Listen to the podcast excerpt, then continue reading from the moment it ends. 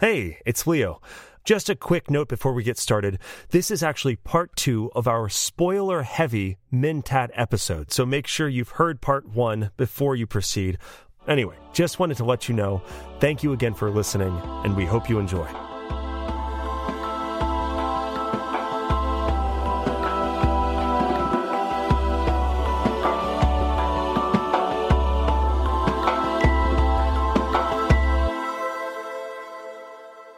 Now let's transition over to sort of part two of this episode. Yeah. We would be remiss if we did a Mentat episode and we didn't mention many of the very notable characters in the Dune saga that you'll come across. And the and the many of these characters play a huge role. They're Mentats. They're main. They're adjacent to our main characters. And we again, we would be it, we would be totally remiss if we didn't mention them. So there are some notable Mentats that we just briefly want to touch on. And I think the discussion we sort of wanted to have here is, instead of just talking at you about these Mentats that you have already read about in the books, we actually wanted to sort of have a discussion about the idea of Mentats. Like we've established thus far, they are human computers. They can do things like store immense amounts of data, process it, hypothesize off of it, run simulations, et cetera, et cetera. But at the end of the day, they are still human, with very human emotions, with very human faults. So the question that I sort of want to posit, and the thing I think we want to make sure is the the through line of the following discussion here about these Mentat characters, is, is their humanity a strength? Or is it a weakness? Right. Is being sort of a cold, calculating, totally subservient piece of technology like my MacBook better than being a person who can do things that a MacBook can? Like, does the human part of you help you be a better Mentat and help you do better calculations, or can it hinder you? Uh, and we're going to talk about some of these characters and the ways that, you know, it does either or. And, you know, maybe we'll come to a conclusion by the end. So our first character here is Thufir Hawat. Thufir is a Mentat assassin. He's been working for House Atreides for three generations. He's an old, old, old dude. Mm-hmm. Uh, he is renowned across the Imperium for his cunning and honor. Uh, like, this is something that you see in the book, that people have mad respect for him. They're like, whoa, he's great. He's really, he's solid. But in the book, he falls prey to false information fed to him by the Harkonnens. Oh, yeah. And wrongly assumes that Jessica is the traitor. And he's so convinced. He's just... So convinced. And he's kind of shitty about it. Yeah. So Thufir, I mean, he he's an example. Uh, okay, we have a few we have a few examples of types of Mentats, like kind of a sampling of Mentats, right? Thufir is... like a classic vanilla Mentat. Yeah. He's been doing it a while. He's at a big with a big family across multiple generations. He is a Mentat assassin, but it seems like a lot of the ones we meet are. Um, but otherwise, that's he's just he's old and kind of shitty towards Bene Gesserit, which who can blame him on some levels. Yeah. Well, the the thing, the sort of key thing about the fear that comes up here for me, like you said, he falls prey to this fake information that the Harkonnens feed him and wrongly assumes for a majority of the first Dune book, like basically up until the end, until his death, he assumes that Jessica is the traitor. And this to me raises like a really interesting question about the nature of Mentats, this idea that they're only as good as the data right, they have, right? right? They're, if they're computers who process and store and hypothesize with data, as we've explained, what if they're given bad right. data? Do they come up with bad conclusions, or do they have, you know, safety measures against that? Like, is that a weakness for Mentats, or is that something that Thufir has fallen prey to because he is older? You know, his age, like you've mentioned, three generations is a long time to be doing that job. He's on the older end of the Mentat spectrum, and you have to assume that he's, you know, maybe slowing, like his faculties are maybe slowing down. Like, he's got wisdom and age, but at the same time, maybe he's not as sharp as he used to be with his calculations. And right. again, like like a lot of millennials experience with their boomer parents, maybe he also has like deep-seated biases against the Bene Gesserit, or deep-seated beliefs that he now can't overcome. Because, like we've said, he's still, at the end of the day, very human with very human faults and emotions. He may be able to, able to calculate around them at some point, but he ultimately, like, he's an old guy, and he falls prey to, like, to me, what seems like the most obvious of pranks. You know? Pranks. Like, oh, yeah, the Harkonnens are giving me bad information. Like, haha. You know, like, if you've been f- working for the Atreides for three years, how do you trust anything the Harkonnens say? I know. Three generations of our Atreides, and you still, like, trust. But keep in mind, Abu, we read the first book with a bias in favor of Jessica, right? Like, we go through the first book going, oh, yeah, Jessica, one of the main characters. Great. Now, by Children of Dune, we see Jessica a little bit more objectively. We see her as a member of the Bene Gesserit order. Yeah. And we get an impression that the Bene Gesserit are shitty, are really, they're all, they're super manipulative. They're always up to something. Really into breeding, which you just don't want to be into, you know? Yeah. You know, just secretive genetics. There's, there's a lot. And the other thing is they are very secretive, right? Like, there's a lot to the Bene Gesserit that most people don't know. Right. So when you right. put yourself in the position of Thufir, he is not in our bias of, I've only read four chapters of this book, you know, and I like Jessica. I think she's great. She fucking killed, like, beat the shit out of Stilgar amazingly, which was glorious. Mm-hmm. And I consider, I was like, oh my God, she's the best. Thufir's over here with a much deeper and more lengthy experience with the Bene Gesserit in general. So I think when I read the book, I, I had this reaction to Thufir like, wow, he's an old biased asshole. But I think now, looking back, I almost think I was naive as a newcomer to the Dune universe going, yeah. Why are you being so mean to the Bene Gesserit? They never did nothing to you. But they did yeah. everything to everyone for for generations. fourteen thousand years. They've for so fucking long. There were Bene Gesserit on Terra. Yeah. It's a wild journey, and to be suspicious of them only makes sense. Now, to be fair, yeah, part of the generalist training and part of the advisor training almost certainly involves, in being aware of what's going on in the world, you need to be aware that the Harkonnens are shitty and are always trying to one-up right. and sow d- seeds of dissent. So I do think that he's, to a degree, at fault, but I think he's less at fault than it is easy to say he is with the experience of having read the first book. Like, I think if you read the first book, you'll go, oh, this guy's a fucking old bigoted asshole.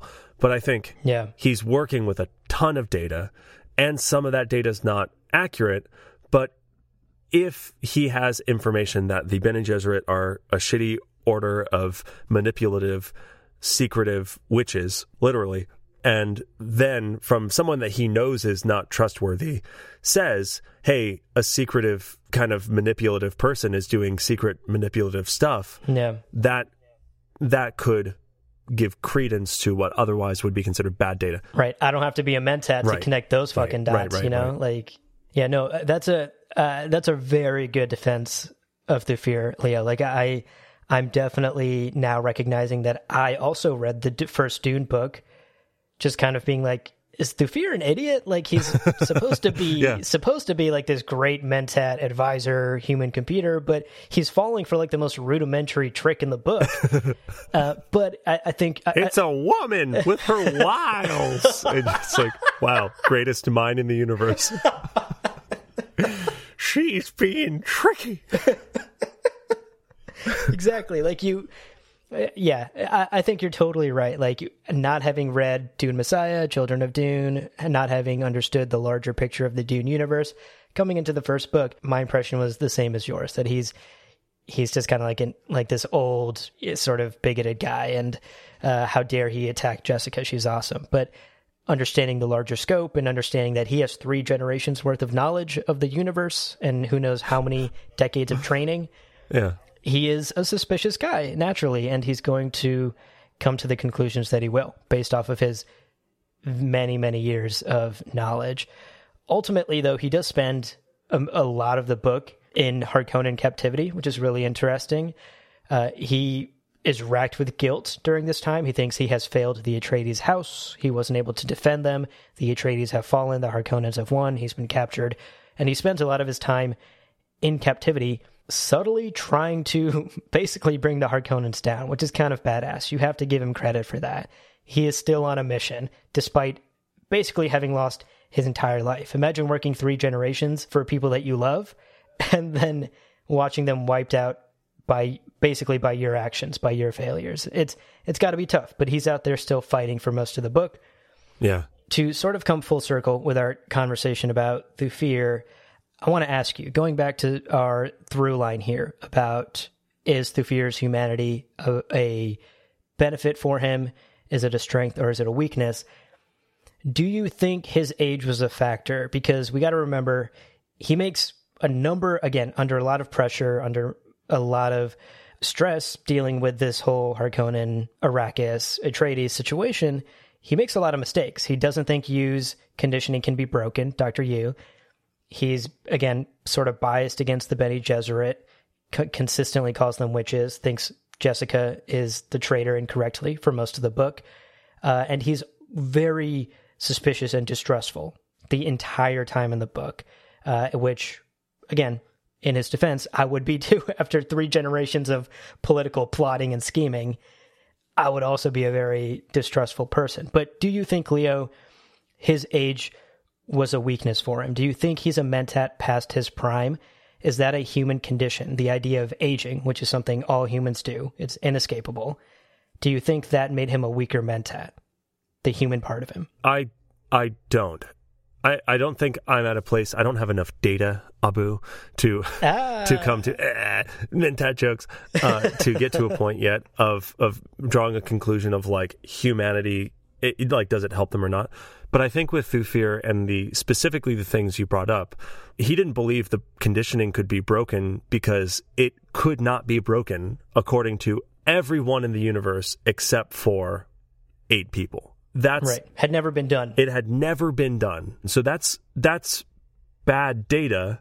If you've already ruled out someone because of data that was given to you, of course you can't settle on them. And then who's who else is there?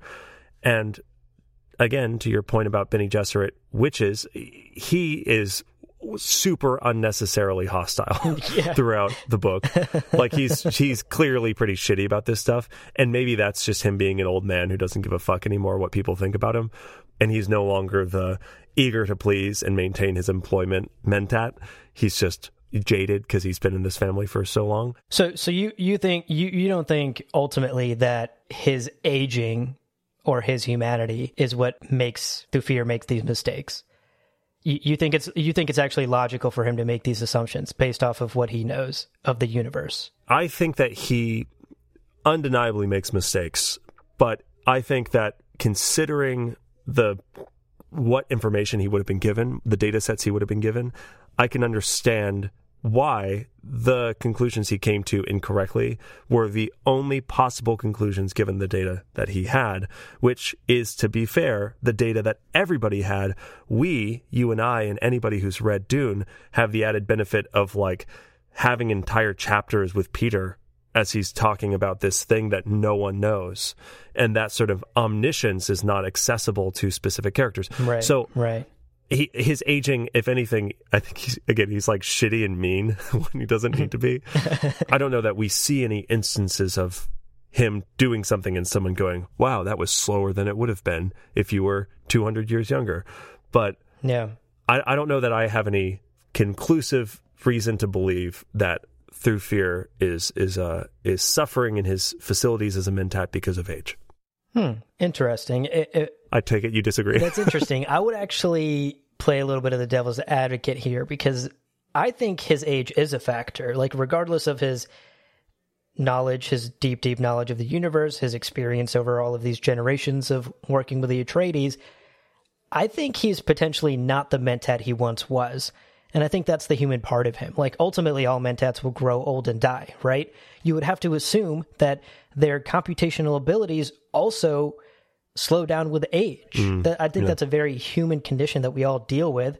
All of us will eventually hit our prime, which I feel like I'm very close to going over the peak, starting to decline, and all of us will eventually age and decline and die. That that's a very human experience. Um, Typical humans. Exactly. And I, I think like Mentats don't overcome that necessarily, right? They they haven't figured out how to not age, and they, like the Bene Gesserit might have, they like ultimately still have to combat that. And yes, maybe their training helps them understand their own weaknesses and calculate for them, but ult, you know, at the end of the day, I think aging would still be a factor for a Mentat, and given how like how old we know Thufir is, I think his age has, you know, maybe not slowed down his calculations, but definitely hindered them. Mm, okay. And I think his long-held biases over many generations may have, you know, nudged him towards making so many of these mistakes that he does in the first book. And that's maybe something that computers don't deal with, right? Like a computer doesn't age necessarily. Like it can slow down, I guess, over time, and maybe the software will outgrow the hardware. But in in the sense that like a computer has cemented biases over time as it right. ages, like that's not a thing. Like my MacBook isn't going to become more and more obsessed with, you know, Firefox the more I use it, and then not allow me to use Chrome. You know, like that in in that sense of like aging. And that's really funny. I don't want to turn this into like an okay boomer attack against Thufir, but like it is this idea that like I think that the human part of him hinders the Mentat part of him in this one, in this one instance. Yeah. And I think it leads him to, to make those mistakes well, that he does. You know what? I see your side of it. I see your point. You make a lot of sense. Uh, agree to disagree. And those of you listening, tweet at us. What do you think? yeah. I, I think it's, I don't think there's any right answer here. I, I think it's just right. a very interesting thing to explore. It's definitely, and it's so worth exploring, because when we start, Uh, okay, well, let's talk about Peter, yeah, like, because yeah. this continues the exploration. yeah, definitely. Peter and Thufir are very much two sides of the same coin in the first book. Yeah. So Peter DeVries, DeVries? De- DeVry University? Peter, Peter DeVry. I just, I'm so tempted to call him DeVry. Peter is a twisted mentat in service of the House Harkonnen. He also graduate of DeVry University, four point oh G P A.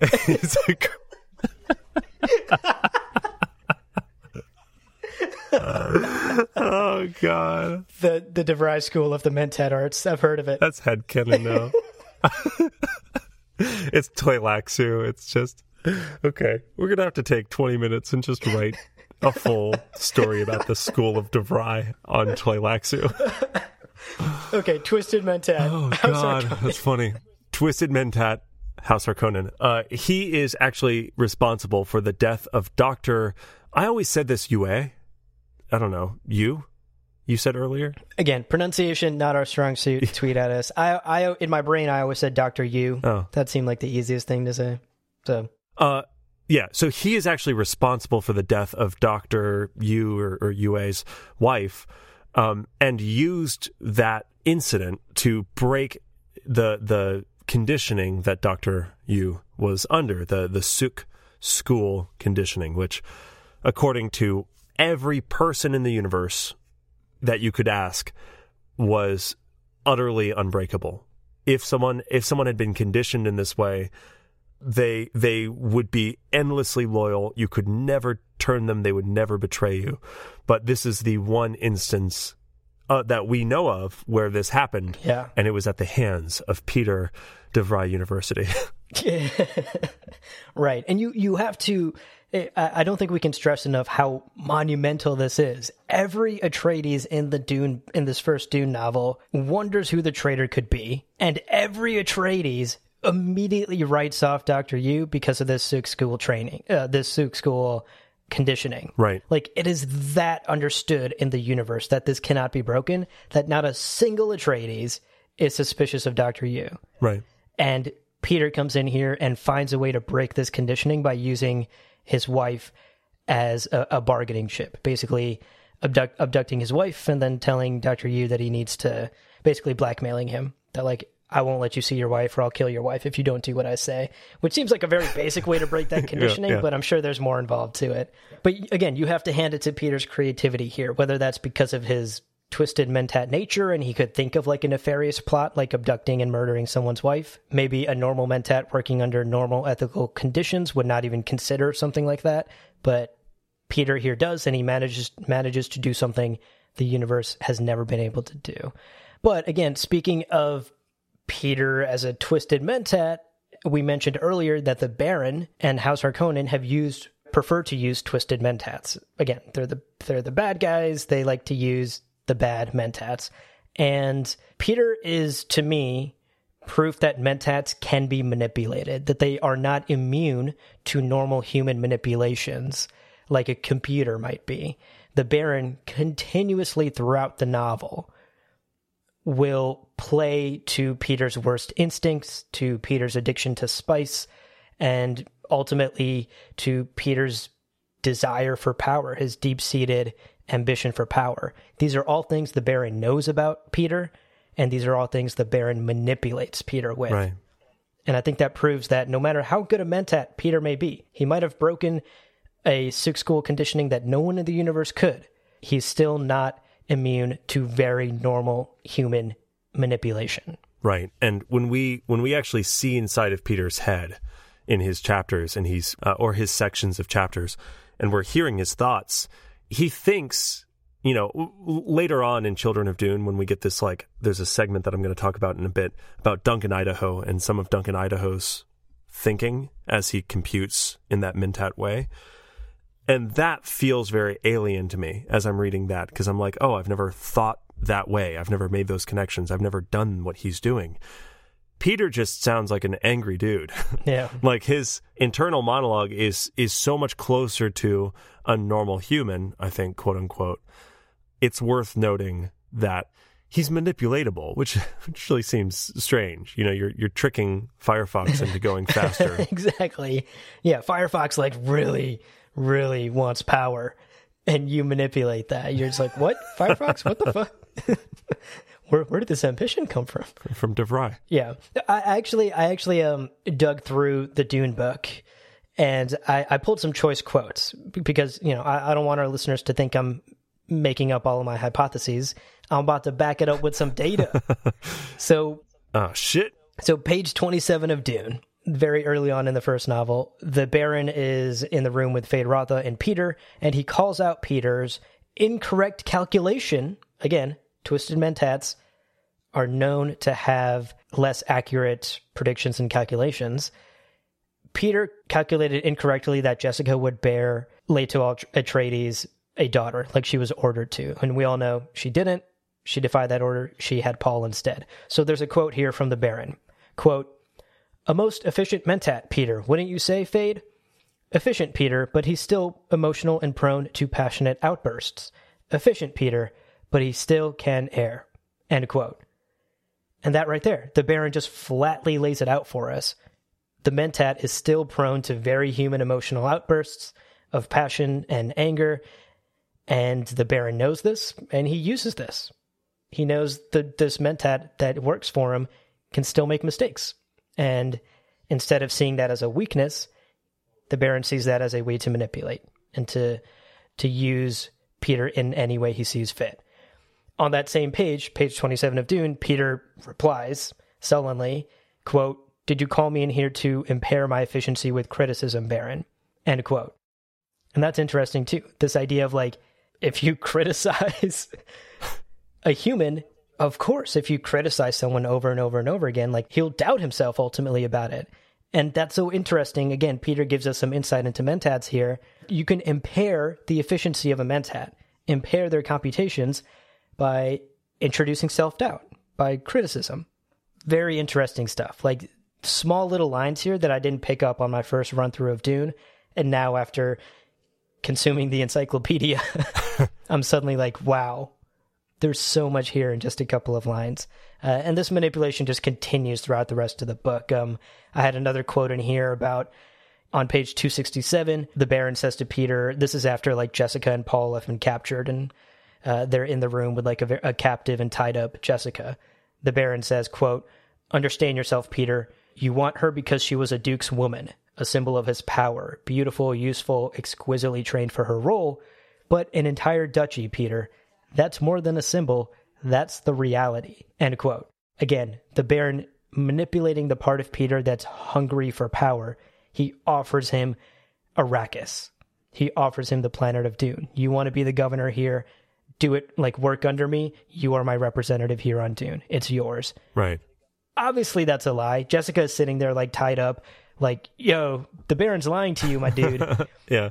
And Peter is so blind to that, even though he's a Mentat, even though he's a highly trained Mentat, is so blinded by his ambition and his greed that he agrees to that deal, to a deal that he should know, having worked under the Baron so many years, is a lie. He falls prey to that. He falls prey to, again, very human weaknesses like greed and ambition, and ultimately it's his downfall. It's really interesting. And again, maybe that's because he's a twisted Mentat. Maybe that's just a weakness for all Mentats. I find myself, as I'm like reflecting on the mistakes that he makes, in the same way as with Thufir, there's actually a fair amount of this that can be explained through... There are elements of Peter that are kind of undeniably, well, twisted. I mean, he, he has this like crazy lust for Jessica, right? Like, oh yeah. And again, you're totally right. There's this moment, this pivotal moment where he knows, he's even thought about and said that he's he's like, I, there's no trust between me and the Baron. Yeah. And the Baron's like, I promise you a whole planet with the only source of the best drug in the universe on it. And Peter's like, yeah, seems legit. Clearly making some broad mistakes, but the mistakes that he makes, like for instance, that we, we meet Peter with him having this conversation about the mistaken calculation that Jessica would bear a daughter. Right. But that was based on the fact that the Bene Gesserit had this long, long, long plan that maybe even Peter was aware of, culminating with the child of Feyd and the daughter of Jessica and and uh, and Duke Leto. Yeah. Now, the fact that Jessica chose to have a son because she had fallen in love with the person that she was assigned to breed with was something that I think we forget in our bias of meeting that as the first example of a Bene Gesserit, you know, concubine individual. We forget that this is probably the first time in thousands and thousands and thousands of years that this has happened. So within the lifetime of Peter, mm-hmm, mm-hmm. that is a data point that has never existed and may never again exist, right? We we forget how much Jessica defies data and defies precedent, right? Yeah. No, you're absolutely right. I, I love that we've taken sides of this war. Like, I'm over here shitting on Mentats, and you're like, but, uh, boo. Think about it. Well, it's like it's a flawed, limited tool. Like the Mentats are a limited tool because what what does it mean for information to be accurate? Yeah. And from a certain perspective, something might be true, but if you don't have enough data, and it also doesn't help that we're looking at Mentats and their ability to calculate based on data, and we are following heroes through an adventure, which in its very nature as a narrative story is going to break precedents left and right. Yeah, it's like against the norm. That's what makes it an adventure. That's why we're reading yeah. it in the first place. Yeah. Uh, also, even just historically, like a god emperor that lives three thousand years. Big deal. Unprecedented, to say yeah. the least. Yeah. I imagine Mentats after du- Leto the Second rises to power as the god yeah. emperor oh worm man. Gosh. And they're just like, fucking, I have no idea. You're like, hey, what's going to happen tomorrow? They're like, who's to fucking say? Ask the worm. I don't know, man. We're going to go get high with John. Do you want to come?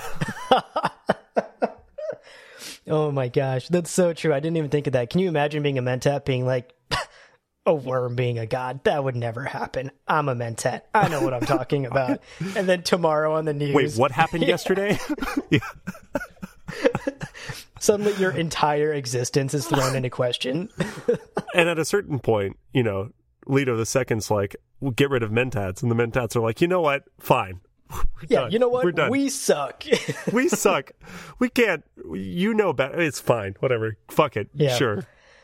Okay. Um, all right, Leo. We have gone so long on this. This is going to be such an epically long episode, but we have to, have to talk about Duncan Idaho. So let's wrap up today's episode with a with a final discussion about our boy Duncan Idaho right, right. Uh, slash Hayt, because it's not the Duncan Idaho we meet in the first book. He's not a, a, a Mentat. slash Zen Sunni philosopher. It's actually the Gola that we meet in Dune Messiah, who is Hayt, made from the dead body of Duncan Idaho, reanimated uh, or cloned. It's it's a little unclear how the Bene Tleilaxu are manipulating it's, that. From my understanding, it's it, it's some amount of body, like the Golas are some amount of the dead body yeah. that they put in the axolotl tanks where they like grow humans. Ah. So th- yeah, they, they basically grow them, but it's so it's so much. Oh, and man. As a quick caveat, we will absolutely be doing a Duncan Idaho episode. So oh, absolutely, yeah. So t- yeah. today's discussion is mainly going to be focused on the Mentat part of Duncan, and particularly one instance of him being a Mentat. But there's so yeah. much Duncan to get into that he deserves his own two-hour-long episode, kind of like this one. So uh, again, like I've mentioned, we're talking about Hayt, who is the Bene Tleilaxu Gola. That's actually H A Y T, and in Arabic, Hayt actually means life. That's so cool. Uh, which makes sense for someone who was given life through the dead Duncan Idaho genes. He is a train. He's a Gola trained as a Mentat and a Zen Sunni philosopher. And the interesting thing about Hayt, again, speaking of things that are unprecedented that keep happening in the universe and in the stories of Dune, thanks to Paul, he is able to recover his sort of genetic cellular memories of Duncan Idaho. So Hayt is knows that he came from Duncan Idaho the entire length of Dune Messiah, but near the end of the book, Paul is able to sort of tear apart and untap the internal memory of the, like the genetic memory that Hayt has, and Hayt becomes Duncan Idaho. Right. Like has all the memories of Duncan, the emotions of Duncan, all of that rushing back in, and he sort of fully becomes Duncan Idaho, fully becomes the person he was cloned from. Again, unprecedented. A Gola has never been able to do that before Duncan Idaho. A lot of shit happening that has never been done in the universe before. Um, but that that is so interesting that he is he's a Mentat, he's a philosopher, and he's the first Gola to ever recover his genetic memory entirely. He also... So he's a, he's a Mentat. He exists, in my opinion, as like the perfect example of how a Mentat can be strong as a Mentat. We we have a couple of examples so far of Peter and Thufir being kind of shitty and coming up with bad explanations with incomplete data. They're one of the most like electric, riveting passages for me in the first three books of this series. Is we are we are with Duncan or, or Hayt. We are with Hayt. Well, well, by this point in the story, he's Duncan because he's he's recovered everything. This is this is Children of Dune. That's true. So yeah, this is Children of Dune, uh, and this was what was it? I, I think I even page one hundred eighty-eight, uh, one hundred eighty-eight in my copy of Children of Dune. Again, no guarantee that this is everyone's, but the moment is basically it's his final moments with Alia, where he is. He, first of all, already kind of feels that she's wrong, you know, and this is something that a few characters like comment on, that she feels cold or she feels like vicious or has this uncharacteristic violence, because at this point she is fully possessed by Baron Harkonnen. Uh, abomination. But they describe, because we're kind of riding along in his perspective, they describe what a Mentat's computation might look like beat by beat. Mm-hmm. And it was so incredible. Like, I love this first this first little paragraph. Abruptly, his Mentat sensorium clicked into full awareness, and his mind leaped into the frozen trance where time did not exist. Only the computation existed. Damn, that's so cool. He's entering into...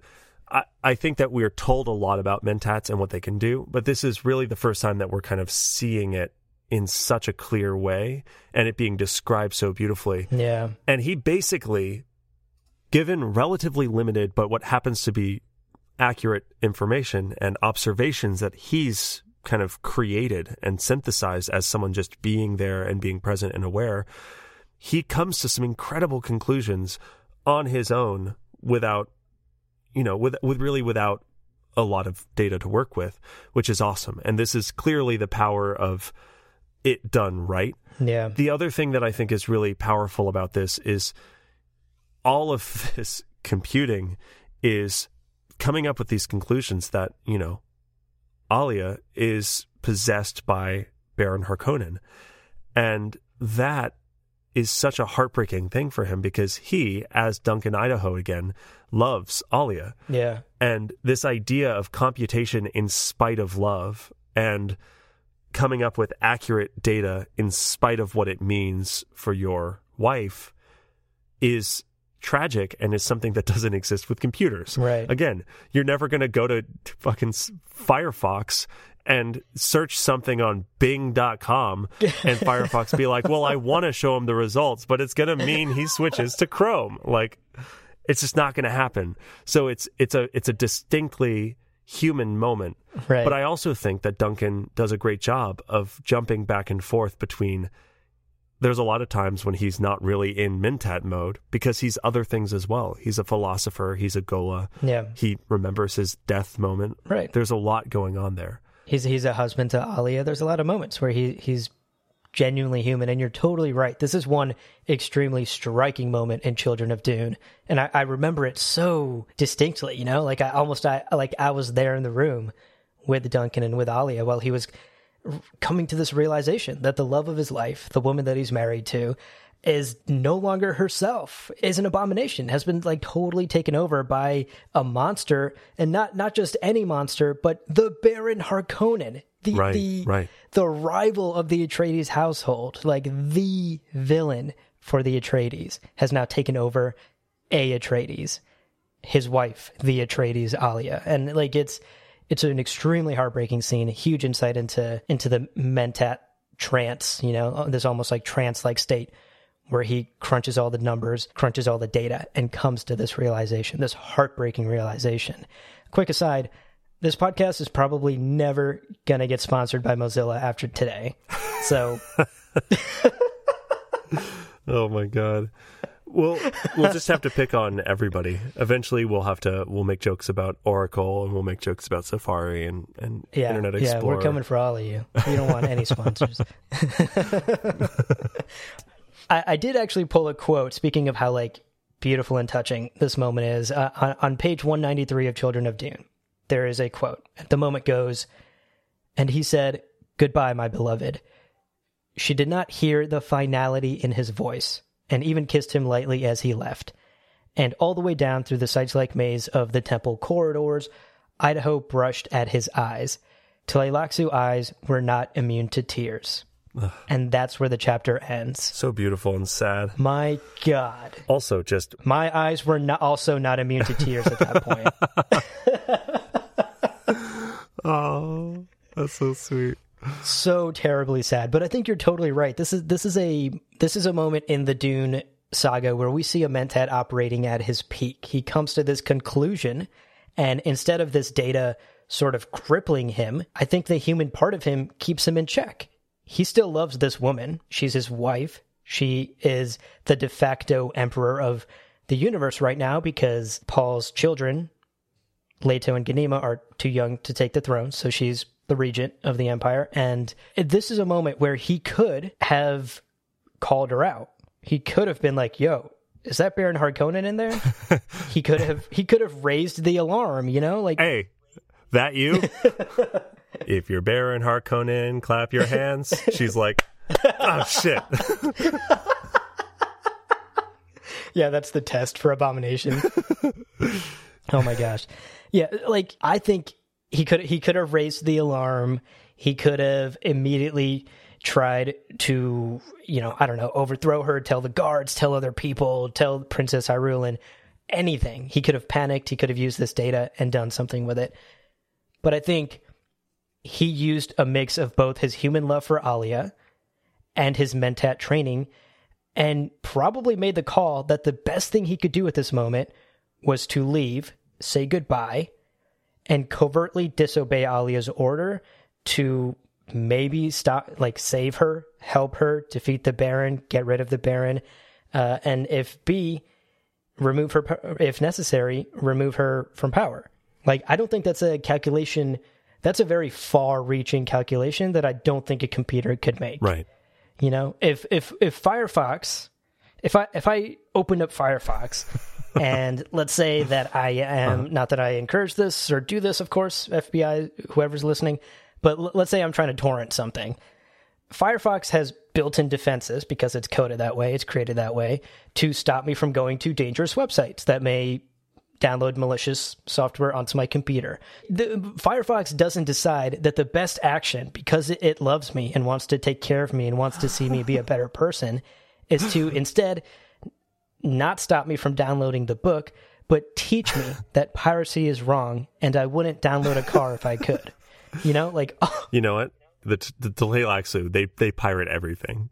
They, notorious pirators. No, they pirate everything. They got LimeWire open on every one of their computers. Dude, LimeWire throwback.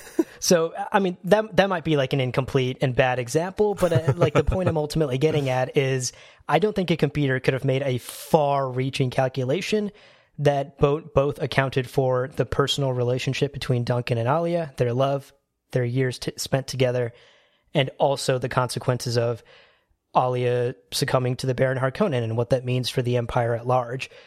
I think Duncan made an incredible computation here and did what he thought was best for both Alia and the universe to try and preserve both of them. Preserve Alia, preserve the Empire. I don't think a computer could have done that. I think the human part of him here helped him from not acting erratically or out of fear or out of simple Mentat training. This isn't quite devil's advocate, but I, I think as an alternative possibility, I think about one of the downsides of the Mentats in general, and we might have mentioned it earlier, but Mentats very seldom were leaders. They were very seldom the decision makers themselves, right? They, their job was to gather information and to propose hypotheses or to propose simulations of what might happen, you know.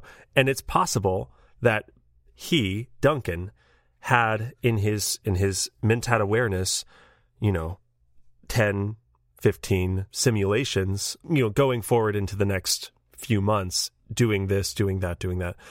If he had decided to confront Alia, put her to trial, or or do something that would lead to her immediate death, that would cement a certain range of future possibilities, right? Mm-hmm. And I think what he did was the smartest thing. I think it was the best. Obviously, it, it leads to the good guys winning, or, or the morally ambiguous guys winning, and the morally definitely evil people not winning.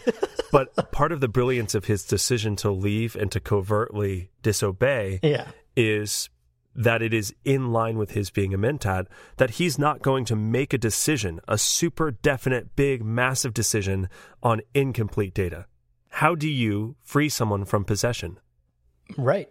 I don't know that that answer exists in the universe, because yeah. it's like this legend that the Bene Gesserit talk about, but they don't talk about it. This isn't like a, a, a well-known thing. So I, I, I just, I think he probably threw forward some simulations, and he probably made some decisions based on that. But I think also that what he decided to do is ex- is something also that Firefox couldn't do. Yeah. Is go, I'm not going to show you results because we don't have enough words, and you would be you would you would regret seeing results from this search or something. yeah, yeah, yeah. Uh, patience, you know, like I think the idea of patience. Patience. Like he yeah. decided action at that moment would be more harmful than waiting and finding more data to work with.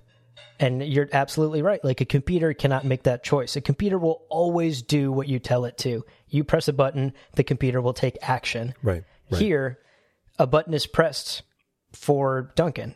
He he realizes this horrible thing about the woman he loves. Right. He chooses not to take action. And I think that that That that's a compliment to him. Like that that is inaction was the best choice he could have made there. Amazing. And that that's a result of his training and the result of, I, I think, the human part of him as well. And you said that so much better than me.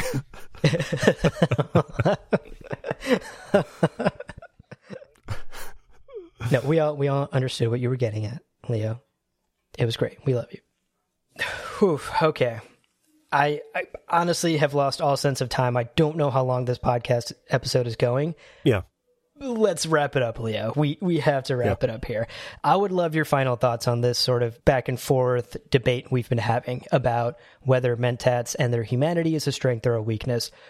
We've talked through a couple of different examples, Thufir, Peter, the mistakes they made, the breakthroughs they made to be fair. And of course, we talked about Duncan and the, you know, the actions he took with the data that he was able to compute. There, there's a lot of factors here. Do you think, and, you know, again, there's no right or wrong answer, I think, but do you think that being human is a strength for a Mentat, or do you think at the end of the day, this galaxy is still missing something that a MacBook could give them? I think, I, I think, and maybe this is a little bit of a cop-out answer, I think that they are very different tools. Um, computers lack agency. They're like a hammer or a saw or an abacus, whatever. They do what you want them to do. And if you're if what you need a, a computer to do is nail nails into a piece of wood, it's not great. And in that case, you want a hammer. Mentats are, as we are introduced to them in the Dune universe, a set of uh, a set of multiple tools that you can use. And within their arsenal of computation, they have abstract thinking, and they have mm-hmm. loyalty, and they have love, and they have these other elements which can be useful, and sometimes they're not. I think as Leto makes the decision, Leto the Second makes the decision in world that Mentats are not part of the future necessary for humanity's golden path. He knows more than I do about it. uh, I don't know that I can like ration, like rationalize my way to a, a, a differing opinion on Mentats than Leto the Second made. Yeah, you're no worm, I'm, Leo. I know that much. It's true. As much as I try, ooh, I squiggle around. But I, I think that in this universe, they are better than computers, but I think that they absolutely have their weaknesses and shortcomings. I am resistant to holding against all of Mentats the mistakes that we see in the book Dune, because the book Dune is a fantastic collection of the first time in histories that something's happened. Oh, yeah. It's a glorious collection of precedent-breaking instances where Mentats are particularly ill-equipped for these one in a trillion exceptions to the rules. So I think it's easy to read the Dune books and go, wow, Mentats, they suck. Mm-hmm. And I think that ultimately they, they, they are not good for humanity, hence Leto the Second gets rid of them. But I think somewhere in between, they are very clearly useful to the universe for thousands of years. The ones that we meet, especially Duncan, uh, is incredible in his abilities.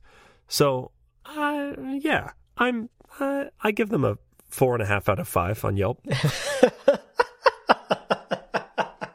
What about you? Do you do you, I, I know throughout this this conversation you've been kind of leaning towards the the more critical of them, but yeah, w- yeah. What are what are your thoughts on this?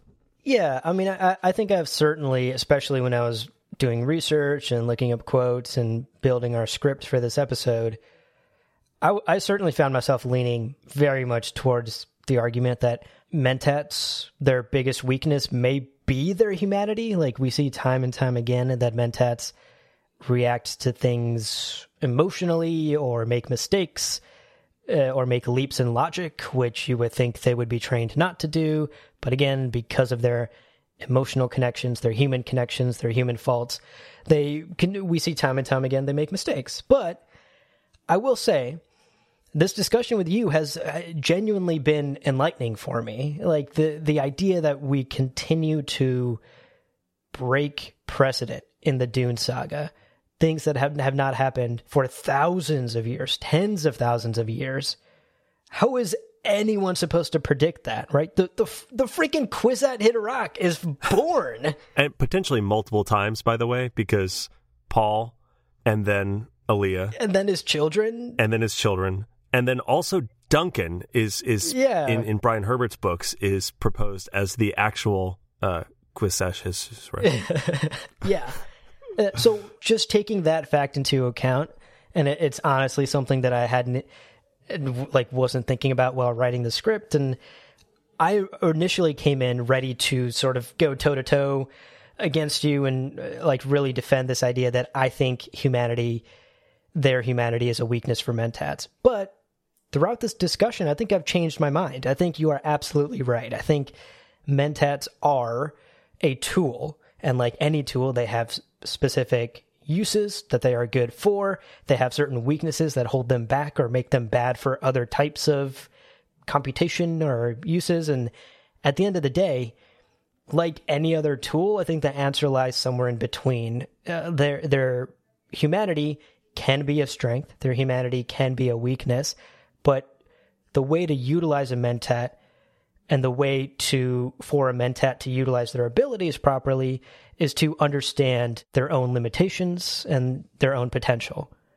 Uh, so I think the answer lies somewhere in between. Uh, I don't think we can definitively state that, yes, being human makes them worse computers, and uh, we can't state that computers would definitively be better than mentats. Yeah. There are cases and instances where one will be better yeah. or the other will be better. You know, like sometimes Firefox just does what I need it to, you know? And I was going to say, as far as like finding the right job for the right tool, can you imagine a worse thing than like a worse problem to approach with mentats than a universe ruled by a god worm?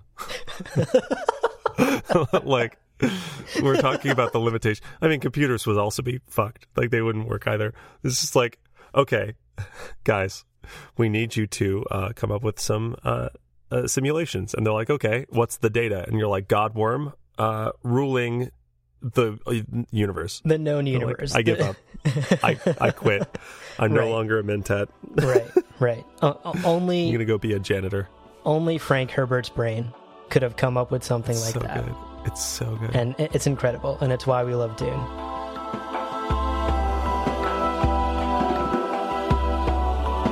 Well, friends, there is no real ending. It's just the place where you stop the recording. But this podcast is always one step beyond logic, so help spread the word of Muad'Dib and leave us a review on Apple Podcasts. Also, be sure to check out the other shows on the Lore Party Podcast Network on lore party dot com. You can also follow us on Twitter and Instagram at lore underscore party. Thank you so much for listening, and remember, he who controls the podcast controls the universe. We'll see you on the golden path.